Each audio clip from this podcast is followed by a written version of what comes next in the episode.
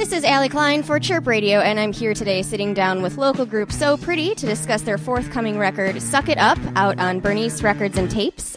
I'm Rachel, and I sing, I play guitar and ukulele, and once in a blue moon, I play bass. I'm Ashley. Um, I play guitar. I sing, sometimes slide guitar. Not actual slide guitar. Slide guitar with like a beer bottle. I'm James, and I play bass mostly. Occasionally, I get to play the guitar and sing. I am Stefan, and I play drums. Just the drums. Tell us about your new record and what's different about it. We've been together longer, so we were more comfortable with one another. But I think the uh, the subject matter of the record is a little bit more diverse than the first one. Stefan sings on it, James sings on it. There's a lot different genre bending songs on this. There's not so much angry feminist punk. We look at like our old record and we're like, oh god that's terrible it doesn't really represent who we are and this album does The biggest thing about this album was the first one. Ashley and Rachel showed us something, and it was, What do you have for it? And we just threw whatever we had at it and just put it together. But this one, we all got to know each other a lot better, and we'd bring an idea and formulate it together. You know, Stefan's got an extensive career in music, so he had insight on, on some of my bass lines and forming the songs together. We got to experiment with our sounds with uh, the ukulele in one of the songs. Some of my songs are a little bit funkier, some of them are a little dancier. We got to experiment with each other and build it together as opposed to just kind of slapping our own pieces onto it. Our first record was a lot of like angry feminist punk because that's kind of where me and Rachel were when we when we started. And I think um, since we've had so much time to be a band and to uh, perform as a group and form this like really solid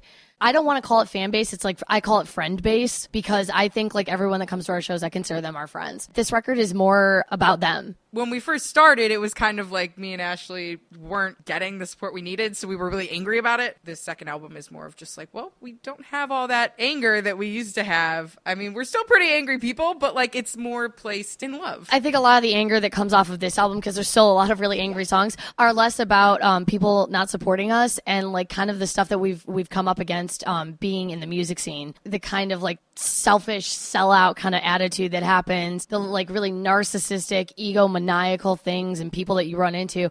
And this band's never really been about that. And the songs are are kind of a reflection of that. Like one of the songs, Blueberry Blues is going to be on this record is about people who will do anything to be famous. And that's not anybody in this room.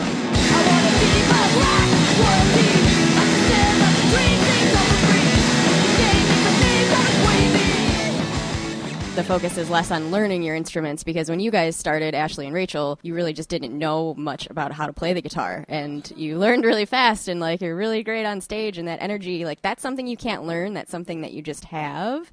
we just go at it and we have fun because that's what it's kind of all about. Like we wouldn't do it if it wasn't fun.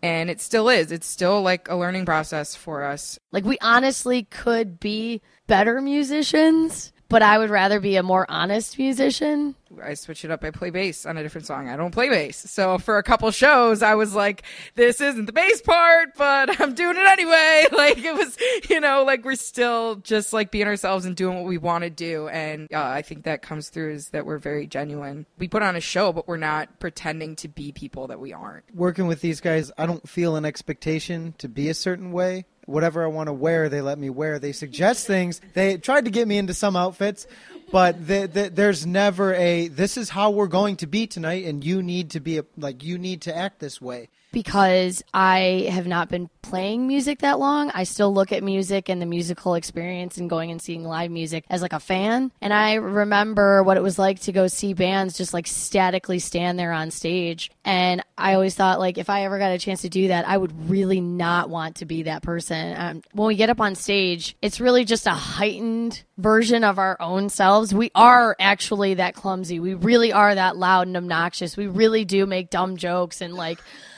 it's more about what we can give to the people that come to see us because they're the only reason we're allowed to do that. If they didn't show up, like we would just be screaming into an empty room, which I mean, I'd probably do that anyway, but it takes something away when you're so focused on yourself during a performance that you can't give of yourself to whoever the audience members are. We are letting people up on stage now. I think that's just kind of going to start happening more and more. If you come out to our shows and if you know like four words of our song, we will grab you and bring you up on stage and probably either give you a guitar or make you sing because we don't want to do it anymore.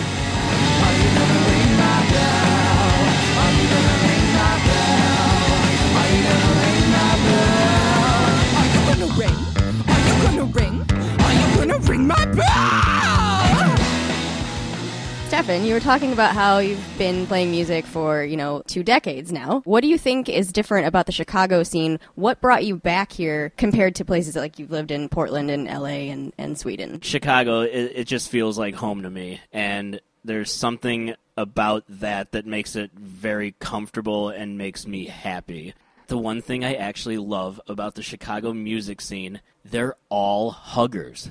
Every single person goes up to you and it's like, hey man, it's really nice to see you. It doesn't matter if that person's like your best friend in the music scene or an acquaintance or a person in another band that you really respect and love or a person that you just despise and hate. They'll still hug you. You know, everyone hugs you and like there is a sense of community and family in Chicago that is pretty much unknown to me everywhere else that I've ever visited or lived. Do you have a favorite place to play in Chicago? I would say that Empty Bottle is my favorite place to play. One because of just like how legendary it is, and in the my long music career so far, never got to play there. And now in the span of how long So Pretty has been a band, what we played there five times now, I think. Probably Margaritaville because it is just mayhem in there. It is the craziest place. I know there's like so many other like DIY venues that have like really high standing and they have like status and stuff in the DIY community, but that place is like a no joke. It's just a room that you shove a bunch of people into and it's so hot and it, it just reminds me of like exactly the kind of like, you know, punk houses that I I love. The Livewire Lounge, they've always been super nice. That one was a lot of fun. For, from the ones I can remember, um, that one was definitely a lot of fun, and I, it was probably our sweatiest set. I think that we had had our sweatiest set a week before at in somebody's garage on a hot, sticky day in the summer, and then we went there, and it just topped it, and it was just gloriously disgusting.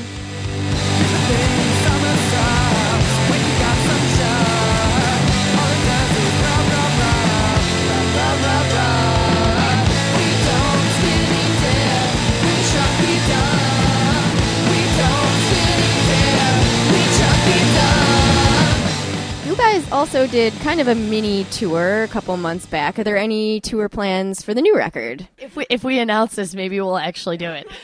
So we are talking about doing a UK tour, like in the fall, like the end of this year. We have a lot of different connections through Rachel because Rachel actually lived in England for a while, and um, we have uh, friends and uh, bookers and stuff over there. So depending on how well the record is received and if we actually can afford it, we are going to try and do a UK tour at the end of this year. Chicago's great because it's such a communal scene, and that's something that's very important. So, if you guys could each pick one band to tell people about, what would that band be that's on your radar right now that maybe our listeners may not know about? I know that a lot of people out in the burbs probably know about them, but maybe not in the city is Diarrhea Sprinkles. The girls in the band are like the nicest, nicest girls ever.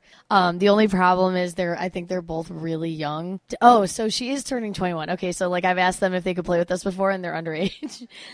Both of these bands actually played with us at the Shack last weekend. Uh, one being absolutely not. Donnie, Madison, and Santiago are three of the nicest people that I've ever met. There's a theme here. Like all of our favorite bands are nice people, you know. That's number 1. And number 2 would be Lever. Such sweethearts. They're all like, you know, like the boy next door and then they get on stage and they like rip your freaking throat out with like how rockin' they are. I've never met a band so like dedicated to what they want to do they'll like literally play anywhere. I think if we ask them to play like in the dumpster behind our house, they'll be like, "Oh, what time should we show up, guys?" Bosley Mongo. They've been playing Chicago a little bit more because they recently got back together. Constantly doing things for their community. Always trying to outreach and, and help out, whether it be making donations to Planned Parenthood they did for one of their shows, or, or just activism in general, or promoting shows and, and DIY shows and venues.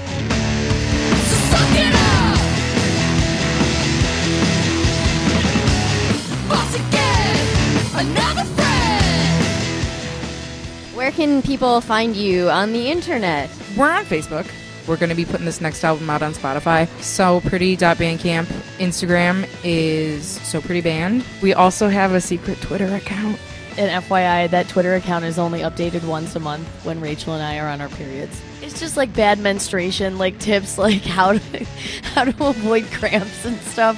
Literally, so don't go there. It's nothing good. Well, thanks so much, guys. Thanks for having me in your home and sitting down with me and talking about the new record and stuff.